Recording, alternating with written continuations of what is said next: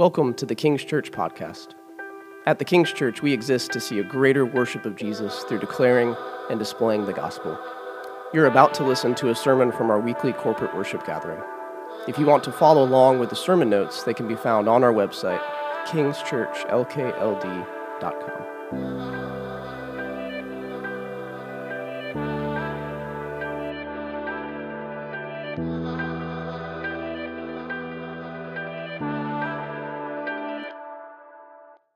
Seen the sermon intro yet, so I didn't know when to come out. And I'm hard of hearing, so I was like, Ryan, is it over? I think it's over. It's hard. Okay, good. My name is Michael Mears. I am, like Pastor Pat said, one of the lay pastors at Alathea, Tampa. I know some of you in this room, but a lot of you I don't know. And so I'm super excited to get to know you during this time. And I'm like pumped that the kids are in here. And I'm going to be honest with you because I'm like 10 on the inside. Ian's like 62 on the inside. And so is his hairline. We've had to take these moments now because he's not here. So if you've seen Ian, imagine someone who has a hairline like me but is like 10 years younger, but has a soul 30 years older than me. So I'm super pumped that the kids are in here. So I know you've got some squares to fill out along the way on this sheet. And so you can put down Michael. You don't even have to put pastor. It is what it is. You can put Michael down there. And then if you missed the text, kiddos, the text that we're in today is Matthew chapter 6. It's verses 19 to 24. The kids at Aletheia do say that I'm the funniest pastor on staff, and so hopefully your kids will find that to be the same today. I will confess, though, that I am known to be a little long-winded, and there is no shot clock here, and so we'll see what happens. I was like, that was dumb, y'all. Y'all didn't even give me a clock. I tried. I asked for one. So you know a little bit about me, but I want to get to know a little bit about you. Today in this text, you're going to see some either-or statements from Jesus. You're going to see some choices that you have to make between one or the other. So I thought a really great way to get to know you would be to ask you a couple of questions, and we're just going to go either-or. All right, and so what I want you to do is I'm going to have you raise your hand on which side you're on. Now, the whole stage right-left thing gets confusing. Follow my hand. So first hand up, we're going to do this. This is if you're a Coke person. So if you're a Coke person, I guess you're gonna match me, right? Good job. If you're a Pepsi person, other hand.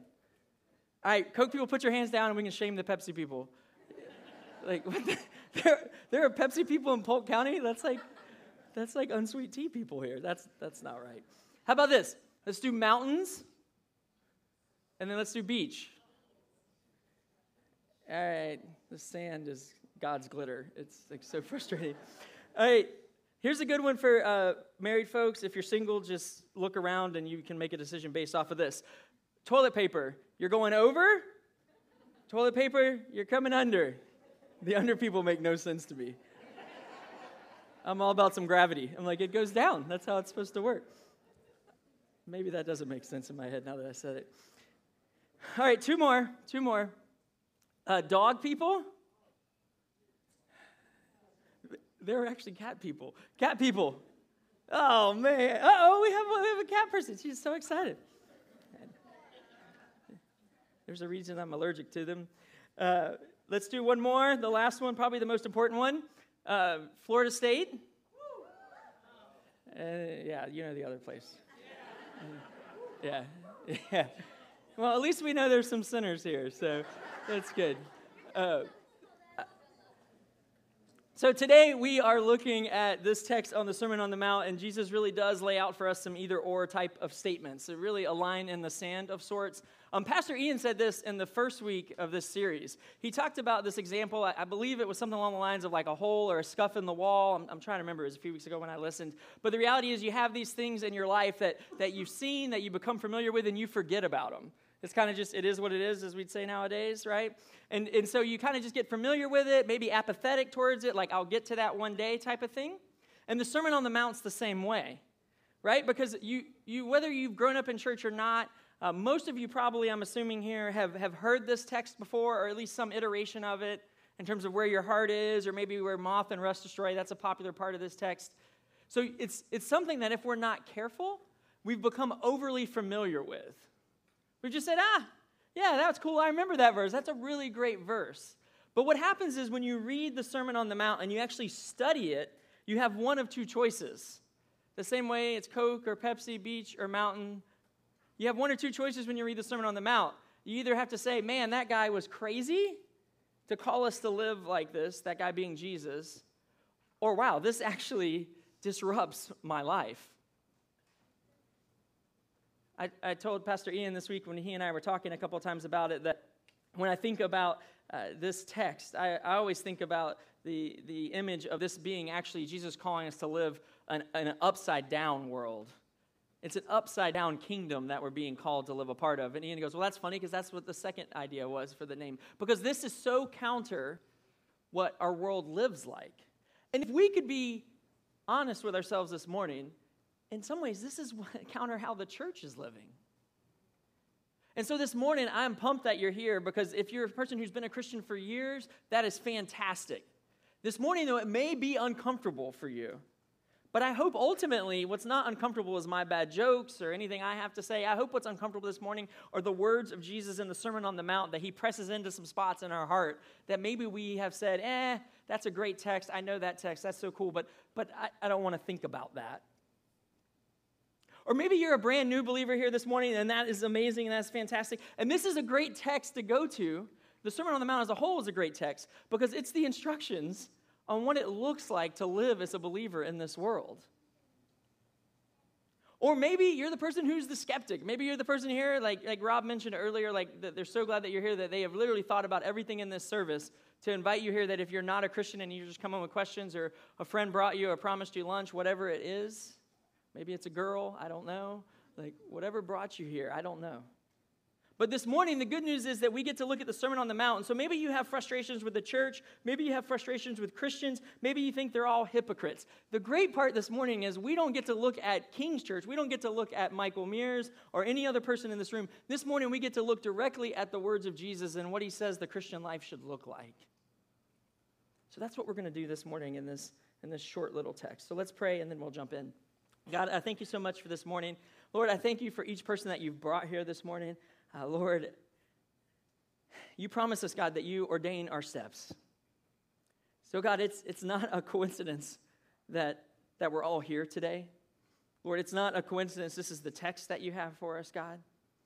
And, Lord, you are so massive in your knowing, God, that you know every detail of our lives, God. You know the hairs on our head, God. You know the corners of our hearts, God. You know the good, the bad, and everything in between, God. You know if we're rejoicing today or if we're suffering today.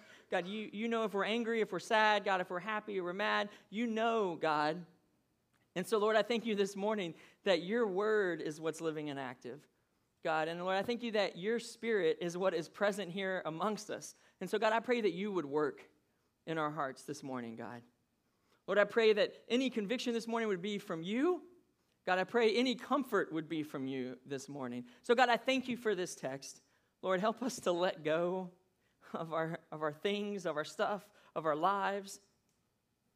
Lord, give us freedom this morning through this text. God, give us joy to see how you have called us to live. God, thank you that you're better. Lord, may we taste and see that today, with eyes that look to eternity. And that's in Jesus' name I pray. Amen. All right, so let's go ahead and get started here. Matthew chapter 6, verse 19. Do not lay up for yourselves treasures on earth, where moth and rust destroy, and where thieves break in and steal. But lay up for yourselves treasures in heaven, where neither moth nor rust destroys, and where thieves do not break in and steal. For where your treasure is, there your heart will be also. W.C. Fields once said a very famous line that I absolutely love. He says, a rich man is just a poor man with money.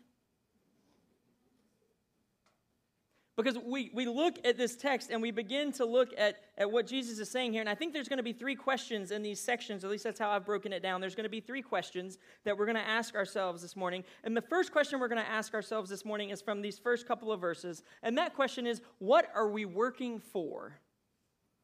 What is it that we're using to spend our resources, our abilities, our time, and our energy for? A famous pastor once said this. He said, hey, if I want to know what your treasures are, let me look two places, your checkbook and your calendar. right? That's an amen or that's an ouch. I don't know how you want to take that. But that's a real question that Jesus begins to press on for us here is what are we working for? So maybe the question then is this. What are the things that we could be working for that moths and rust and thieves, they steal and they destroy? What are those things? I'm going to give you some honest examples from my life, and then I'm going to kind of like go out a little bit here and some of your lives. Like, for example, for me, one of the things that I think that I pursue and I work for that isn't lasting, that's temporary, is technology.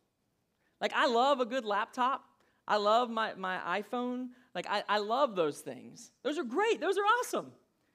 But the question is, am I laboring? Am I working? Am I pursuing something that honestly isn't going to last long? And when we say long, it's not about is there a lifetime warranty, because we know good and well a lifetime warranty is talking about an earthly lifetime warranty, not an eternity warranty. Maybe it's a home. I did not realize when I bought a home how much moth and rust and just life and time would destroy my home. I feel like I got lied to. Like, I mean, I remember, like, people older and wiser than me being like, dude, it's an investment. And I'm like, dude, it's an investment in a hole. Like, it's an investment in constantly paying more money. When we moved from Tallahassee to Tampa, we rented for a little while. And I'll tell you what, man, renting is the life, right? Like, the AC breaks, and I was like, hey, man, your AC's broken. We're in the process of getting a pool, but you know what, when we rented, hey, someone else took care of the pool. Now, I don't know what they did in that pool, but someone else took care of the pool, and it was awesome. Man, the grass is getting long. Hey, man, your lawn people, you and your lawn people need to hug it out. Y'all need to figure this out, right? Because we know this in our home. Anytime that you buy a home, as soon as you buy the home, the first thing you start doing, man, we should really do that. Man, next bonus, oh, man, like, what if we... Man, some crown molding. Like, wouldn't that be nice? Like, crown molding. Man, we need new countertops. Don't you think we need new countertops? And you know the biggest curse of all this, right, when you buy a house, is once you fix one thing in your house or improve one thing, what happens next? Well, man, we did that room. I guess we should go to the other room. I'm, like, optimistic that 20 years from now, I'm going to run out of rooms. Right? And then you know what's going to happen? We're going to go back to the first room we did, and man, that room is so outdated. Because that's what happens. We are laying up, if we're not careful, we're pursuing things that don't last. And we're just constantly throwing our effort, our time, our energy, our resources, our money, everything into it. And ultimately, it just doesn't last. Pablo Escobar, has anybody ever heard of Pablo Escobar? I love this story. Don't get too excited if you know Pablo Escobar, right? He's a drug lord. You're like, yeah! All right? Kids, he did bad things and made a lot of money doing it, and he made it the wrong way. I forgot. I didn't know kids were going to be in the service today. So here's the deal, though. This is crazy, kiddos. Pablo Escobar, this guy, he didn't do it right, but he made an incredible amount of money. Billions upon billions upon billions of dollars, right? Every year he made that kind of money. But do you know this interesting fact about Pablo Escobar? That they would stuff the money, like cash, because it wasn't legit how he was making it. So it's not like he could go to Bank of America and be like, hey, keep it for me, right? So he would keep the money in these different buildings, in these warehouses, in these storehouses. He'd stuff it in the walls. He'd probably slept on it. I don't know what all he did. Do you know how much money rats literally and water literally damaged every year of Pablo Escobar?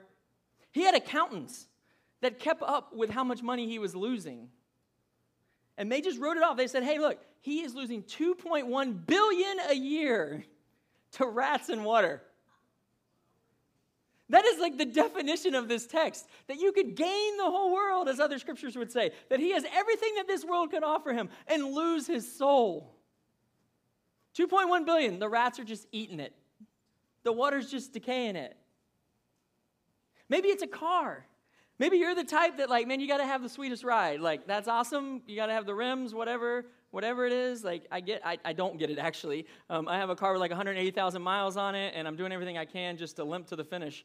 Like, but that is the epitome of another thing, that if you are all about the car and the appeal and what it looks like to others, if we could be honest, underneath the car thing, you're chasing something that scientifically rust will destroy.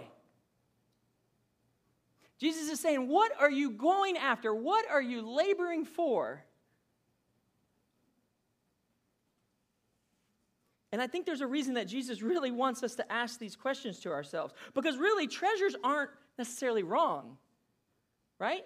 There's two different types of treasures in this story, in this sermon. There's two different treasures here, right? There's lay up for yourselves treasures on earth where moth and rust destroy, but he says, no, still lay up treasures. He's not opposed to us working hard and using our resources and our ability and our time and our energy. Like, he's not opposed to that. But he's asking us, what are we laboring for? Because he says, lay up for yourselves treasures in heaven. If you look to Luke chapter 12, there's actually another section of Scripture where Jesus is talking that's very similar to this text. But he does an even better job here of explaining in Luke chapter 12 what it means to lay up for yourselves treasures in heaven. Because if I'm honest with you, that sounds kind of imaginary. I know what it looks like to pursue more money in my bank account because I can measure it and I can see it. I know what it looks like to improve my home or to get the sweet ride or whatever the thing is of this world because it's tangible and it's visible. But sometimes I say, hey, man, are we laying up treasures in heaven? So what does that really mean? So let's look at Luke chapter 12 because Jesus defines it even more there for us. He says, fear not, little flock, for it is your Father, God the Father, it is your Father's good pleasure to give you the kingdom. So when we start to talk about laying up for ourselves treasures in heaven, we all start to do this, don't we? We start to cross our arms and kind of lean back a little bit. Maybe you grabbed your wallet. Like, I don't even know if people carry wallets anymore. You grabbed your wallet, right? Because you said, oh, no, don't start talking about that. And he says, no, listen, it's your Father's good pleasure to give you the kingdom. The message isn't about what he's trying to take away from us. Actually, the message is what he's trying to give us. But we actually get by giving. It says, sell your possessions and give it to the needy. Provide yourselves with money bags that do not grow old, with a treasure in the heavens that does not fail, where no thief approaches and no moth destroys. For where your treasure is, there your heart will be also. Like I said, a super similar text, but I love it because he goes in a little more detail. He says, sell your possessions and give to the needy. Provide yourselves with money bags that do not grow old. So when we look at the question of what does it mean to lay up for ourselves treasures in heaven versus treasures on earth, I think the thing that we need to realize is kingdom living is not giving the leftovers. Because if you're like me, my temptation is this. My temptation is, did I tithe? Did I read my Bible? Yeah. Did I go to City Group? Did I come to church this morning, right? We're all just adding these checklists saying, hey, did I do it? What? And if we're honest with ourselves, sometimes the question is just like, what's the bare minimum? A musician probably a decade ago, Derek Webb, he wrote a song that says, give me a new law. Because he knew our tendency, our heart's desire so often is just give me the law. Jesus, could you just give me a number? Could you just give me the measurement that I could say, all right, I reached it? And that's not what Jesus wants to do here. He wants to say, no, don't think about that bare minimum mentality. He says, no, I want you to think about your heart. What Jesus is railing against in this moment is this Pharisee lifestyle in the Gospels, where the Pharisees are all about the religion. They're all about dotting the I's. They're all about crossing the T's. They're all about meeting all the Old Testament laws. But their hearts, like Jesus would later on say, are far from him. Jesus this morning is going after our stuff, our earthly treasures, not because he cares about what we possess, but he cares about where your heart is. So I don't have a magic number for you this morning. But I will tell you what, it doesn't look like just a line in your budget. This example that Jesus gives is quite the opposite. The example he gives is, I see a need, I sell what I have to meet that need. This is not your cake and eat it too Christianity. This is give them your cake and everything else that you can to help meet the need. This is what kingdom living looks like. This is what the world will go, man, that church, that King's Church, it's different. They had someone there in that church that had a need. Man, and they came around and they met that need. And the world wants so bad to see this. I'll give you a perfect example of how bad the world wants to see this type of living.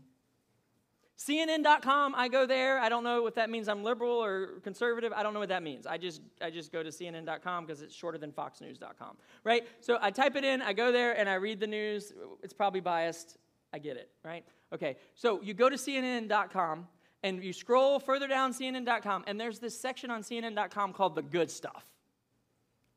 Or maybe if you watch Hoda and Kathy Lee or whatever, Today Show, I'm so not relevant. You watch these things, and they do the same thing. They tell you the feel-good stories. Because so badly, we realize that we were created for that type of kingdom. And these feel-good stories, the good stuff, as CNN calls it, are these tiny little glimpses by God's common grace that the world is actually looking like the kingdom that He created us to live a part of. It's actually upside-down living. It's not me first. It's not me second. It's looking and seeing the need and doing whatever we can to meet the need. So the question the first question I want you to ask yourself from these scriptures is, what treasures on earth do you find yourself laboring for? Remember, the way to check that is, where is your money? Where are your resources going? Where are your abilities, your skills going? Where is your time, your calendar? Where is that going? And where is your energy going? And the good news is, when you assess it that way, if you're a person who's like, Michael, I'm broke, like, I understand that. Then the question I would ask you is not so much maybe where are your resources going, your money. Maybe the question is, where's your time going? Or maybe you come from a situation where you have a little more financially, and you can write the check and help the people. That's awesome, and that's God's grace that you have that kind of money to do that. But I want you to ask the heart question of, where is your time and where is your energy going? I come from a church that's in the suburbs of Tampa, Wesley Chapel area, like Land O'Lakes, and that area is, it's like pretty decent, like financially people are doing well in that area for the most part. But what happens there is we find a church that can be very generous financially, but if we ever ask you of anything with your schedule, you have 5,000 other things on your schedule. And I'd say, well, man, wait. What are you chasing? Are you chasing the things that matter for eternity?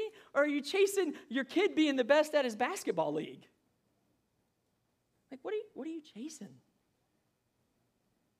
I just want you to ask yourself that. The next thing that we see isn't only what are we working for. The other thing that we see here is, where are we looking? So let's look at verses 22 to 23. The eye is the lamp of the body. So if your eye is healthy, your whole body will be full of light. But if your eye is bad, your whole body will be full of darkness. If then the light in you is darkness, how great is the darkness? Now, I'll be honest with you, this is the chunk in Sermon on the Mount in this little section that people skip over because it's like, what in the world did he just say? And the next part's going to talk about money and stuff again, but this middle part's kind of off. I don't know what's happening here. When I look at this text, actually, when you study this, it actually makes a lot of sense because Jesus has said, hey, look at what you're laying up, either it's on earth or in heaven. What is it that you're treasuring? And then the second part here, he goes, is where are you looking? So what does it mean to have a healthy eye? The same way we ask, what does it mean to lay up treasures in heaven? The question we ask ourselves in this part of the text is, what does it mean to have a healthy eye? Because he talks about a healthy eye versus an evil eye. If you look at the word healthy and what it actually means, like original language, what it actually means is, it means like a singular focus. It means an eye that's not clouded with other things or other distractions. It means an eye that is singularly focused on one thing. Now, we live in a time where it's all about some multitasking. It's not about the word single focus, right? We're driving and tweeting. I'm driving and paying bills sometimes. I confess, like, that's not loving my neighbor. Like, we do all kind of crazy things multitasking. At work, I'm busy taking care of people on the phone, and I'm typing the notes and the claim, and I'm shooting the breeze with my buddy through, like, an instant messenger system. Right? We are constantly in this age of like, we can't focus anywhere for very long at all. And oh my gosh, if we don't have something to focus on, we lose our minds. I can't, real talk, how many of you, I'm not going to admit it, but you know it's me because I've already said it. Can you go to the bathroom without your phone? I mean, that is some gross but very real multitasking. Just think about it. We can't focus on a single thing for a single moment. And Jesus is saying, no. You need a healthy eye. You need an eye that knows how to focus on one thing. You know it's true. You laugh because it's true. You're like, oh, this is awkward. We should laugh. I'll give you the example of my own life, another one that's not as gross as the bathroom. Another great example, I'm the type of dude that when I'm driving, I really love eye-to-eye contact. So when my wife's sitting next to me, I'm like, oh, hey, babe. Hey. I mean, I'm not looking at my phone because she's going to get on to me. But, hey, babe. And you know what? What happens to the car? Right? We start going this way. And then all of a sudden she'll be like, babe. And I'm like, oh, what? I'm driving. I got it. She's like, don't you hear that? Yeah, that's a soft warning. Just a nice little warning. I just test into making sure they put them there. I even do it when I'm by myself. We were on the way here, and we were going through Plant City, and there was like a hog on the side of the road. I was like, a hog! Like, and eventually, it just does it. Because wherever your eyes look tends to be where you're going. That's not revolutionary, y'all. You're not going to walk out here today and be like, dude, that pastor, you will not believe the truth he dropped today. Wherever I'm looking is the direction I'm going. No. But here's the deal. We know that. But do we believe that when it comes to the kingdom? Do we believe that with how we live our lives and where we focus our eyes? Jesus is calling us to a singular focus. And I think the question we have to ask ourselves is really, what is that thing that we need to be focusing on? And I think you can make a really strong argument throughout the scriptures, and even in Hebrews, where you get kind of this Hall of Fame, Hall of Faith group, and they all have this one thing in common. They lived their lives looking to eternity. Their focus was not on here. Their focus was on eternity. Think about it. When Jesus said, don't lay up for yourselves treasures on earth, but lay up for yourselves treasures in heaven, what happens here is Jesus is freeing us up to think about eternity. He's asking us, he's saying, hey, free yourselves from looking all around you and looking here. Free yourselves to see eternity. Because when you see eternity, you realize the things of this world are literally for this little teeny tiny bit of your life. Jesus is trying to expand our vision to see eternally. Because laying up for yourselves treasures in heaven means things that are eternal. He's saying, hey, look, let's go to the Word, it's eternal. Let's go to prayer, it's eternal. Let's go to loving our neighbor. Let's go to people coming to know Christ. Let's labor for things that I'll see in heaven. And when people see you live that way, people are going to go, what is up with you? Just like other scriptures would say, they're going to ask you for a reason for the hope that you have. Why do you live so differently? And it's because you don't live for this world. You live for the kingdom. And your focus isn't on the stuff. So, what are we living for? And then where is your focus?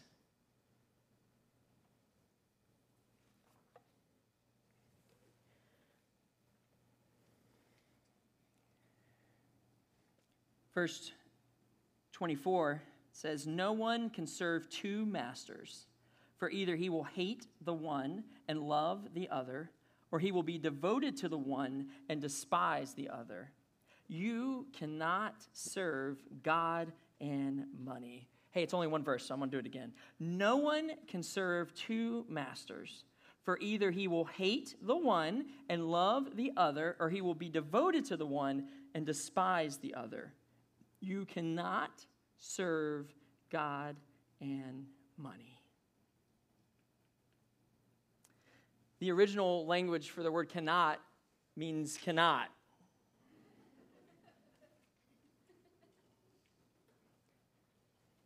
You know it. So many of you know this text already. You're like, yeah, I know, Michael. And on the inside, you're like, what? I can. Right? It's like, I've got, like, at work, they use this term with me all the time. You need a work-life balance. And if we're not careful, we're saying, I've got a money-God balance. I can handle these two masters. I can do it. But the difference between a job and a master is huge. My job, by God's grace, I come in, I do my job, I clock out, and I go home. That's a job. You are working for whatever company it is, yes, ultimately for the Lord, but in that moment, you're working for Publix, right? You're working for whatever it is. You're working for that job in that moment, and I get it. And jobs are a gift, and that is a means to worship God. Absolutely, y'all. But when we talk about whether or not money, or really what the word means, material things, money, materials, or God is master, we're not talking about the job analogy. We're talking about a master analogy. That's a language that would be talking about slavery.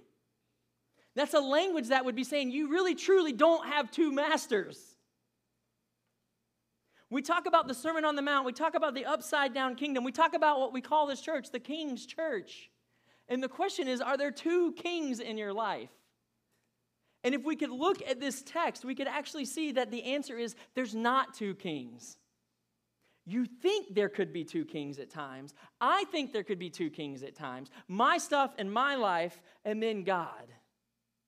But Jesus is saying, no. I'm the master. I am the king, and you are my servant. He's not saying you come here to Dixieland Grammar School, as the sign says. My kid was like, what's a grammar school? I was like, dude, I don't belong in a grammar school. You've heard me talk. Like, Dixieland, we come here on a Sunday morning, and we have church. It's not like a job. It's not cool. I clocked out, y'all. I went to Citigroup, man. I felt warm and fuzzy. We prayed. We talked about the Bible. We ate some good food, hopefully. Right? Check. That's a job. That's living for the job, and that's not living for the king.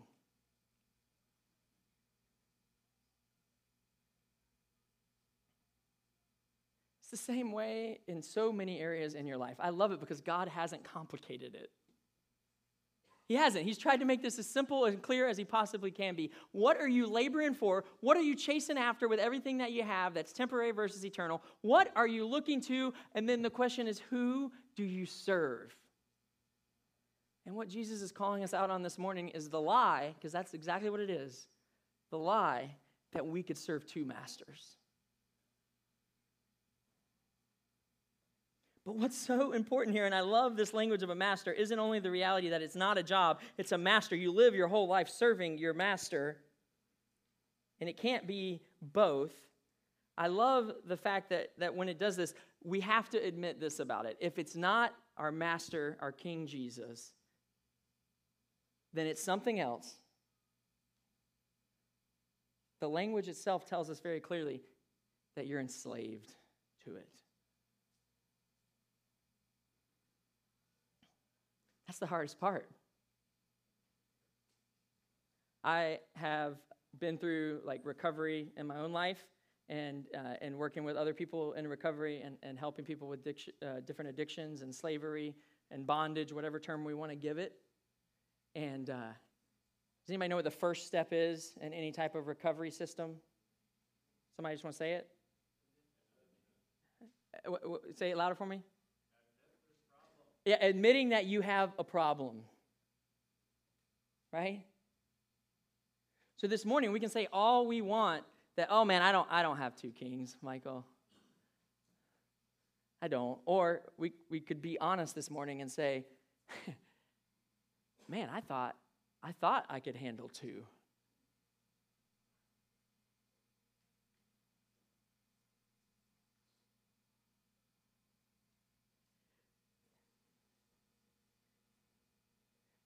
The best part about this, to me, is not that Jesus is coming and asking to take from you, but he's actually coming and saying, let me free you. He's saying you don't have to get wrapped up in this world that's all about the self-help. It's all about the betterment. It's all about the Benjamins, whatever term we want to give it. It's all about building your own kingdom. He says, no, I want to free you from that. I want you to know, like it says in Luke 12, that you have a father who wants to give you the kingdom.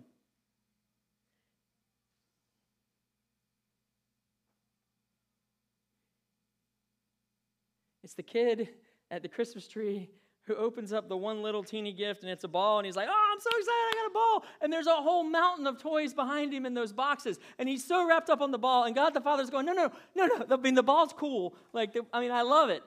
Like, don't get me wrong. It's awesome. But listen, I've got the kingdom for you. I want to free you from the things of this world, the temporary things, and say, listen, the way I created you to live, the way the world, like, sees my kingdom is when you live for eternity, not for the temporary. He's freed us up.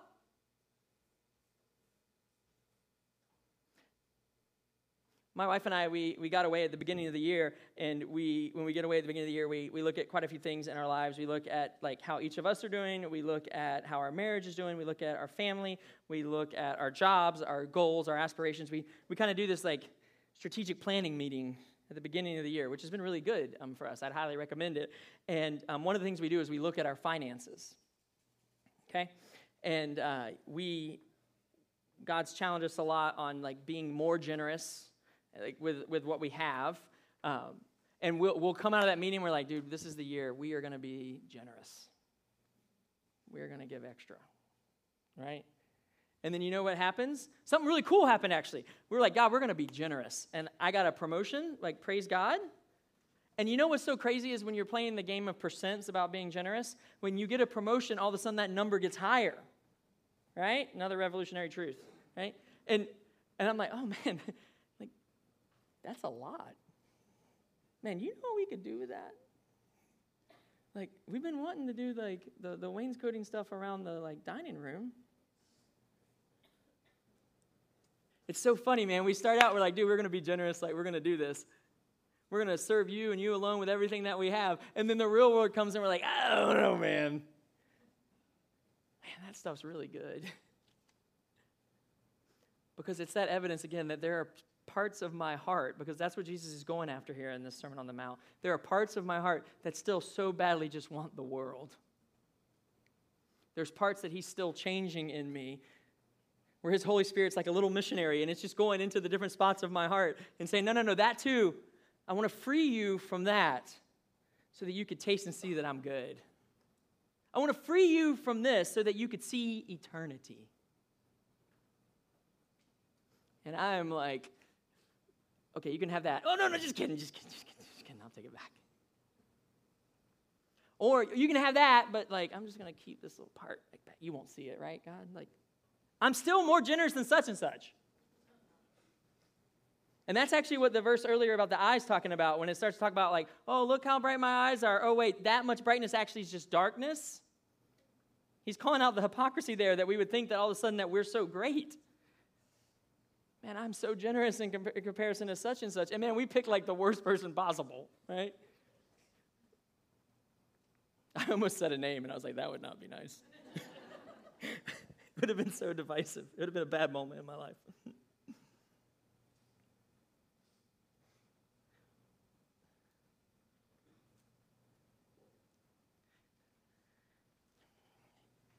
What I want you to leave here with today, other than the discomfort of God working on your heart, what I want you to leave here today with is not a gospel message that says you need to give to get.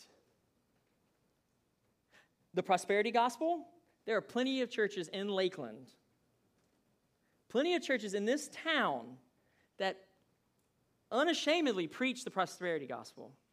And there are plenty of churches in this town, in Tampa, in this country especially, that whether they do it unashamedly or kind of secretly, they say, hey, look, you give and you'll get. You give and God will bless you, right? You give and you'll get health, wealth, prosperity. You'll get everything that you need. Let's be real for a moment. That tells me that if what you're aiming to get is health, wealth, prosperity, that is your master. That's what we're after today, is what is your heart saying is your master? Because if the end goal, once again, is not Jesus, but it's something that you want to get, you're just using God as a vending machine. You're treating him like an ATM and saying, hey, God, I'm going to put a little bit of money in the bank, but I'm going to expect you to multiply that and send that right back out. This morning, I want you to hear the message isn't about God taking from you. The message is God freeing you. The message this morning isn't about you earning anything. Pastor Ian and I both wholeheartedly hold to this truth that it is the grace of God that saves us. That there is nothing that we bring to the table that says, oh man, you're so lovely, Michael, you deserve it. What I bring to the table in my testimony is that I have an insane amount of sin, and I need an incredible Savior. I come needy, and He comes generously. Romans 12 would say this. It says, in view of God's mercy, offer your bodies as living sacrifices. If you struggle with what you labor for, if you struggle with what you're looking to, if you struggle with who you serve, don't start with the behavior. Work your way back to where your heart is. Continue to go down and say, where is my heart? What are my behaviors? What are where I'm looking? What are what I'm serving? Like, where? What is that telling you about my heart? Because that's where God needs to do the work. We are not in the business of behavior modification. We are praying, we've prayed it this morning, that God would change hearts. I love it, though, because the good news of the gospel isn't only that you and I have a hard time with this, and there's grace for that, and God has given us a community, and I want you to take these three questions. I want you to flesh them out, like whether it's in the car, like with your kids, whether it's at lunch today, whatever it is, and I am taking up, like, lunch recommendations. Like, I'm a local guy, like, I want to eat local, so y'all just let me know, but I'm not rich, so in that bracket, right? Y'all let me know after. We're at church, people know how to eat, so just let me know after. But what we do here is we look at this, and we're saying that, yes, I want you to go, and I want you to talk about these questions, and I want you to be honest. I don't want you to push back the discomfort, because so many times we fear the discomfort, because all this world says is pursue comfort. But discomfort is evidence that God's doing something. Discomfort is evidence that there's change happening in your heart. Don't fear the discomfort in this moment, but let God work in this moment. But Jesus, yes, He knew we wouldn't do it perfectly. He gave us a community to learn and to be a lead repenter, to learn together on how to do this. He gave us a community to work that out among. Absolutely.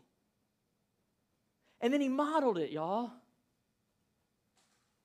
He left heaven, like, perfect heaven, that no one, whether or not they said they've been there before or not, could ever really truly describe how magnificent and how perfect it is, right? The scriptures would say better is one day in Jesus' courts than 1,000 elsewhere.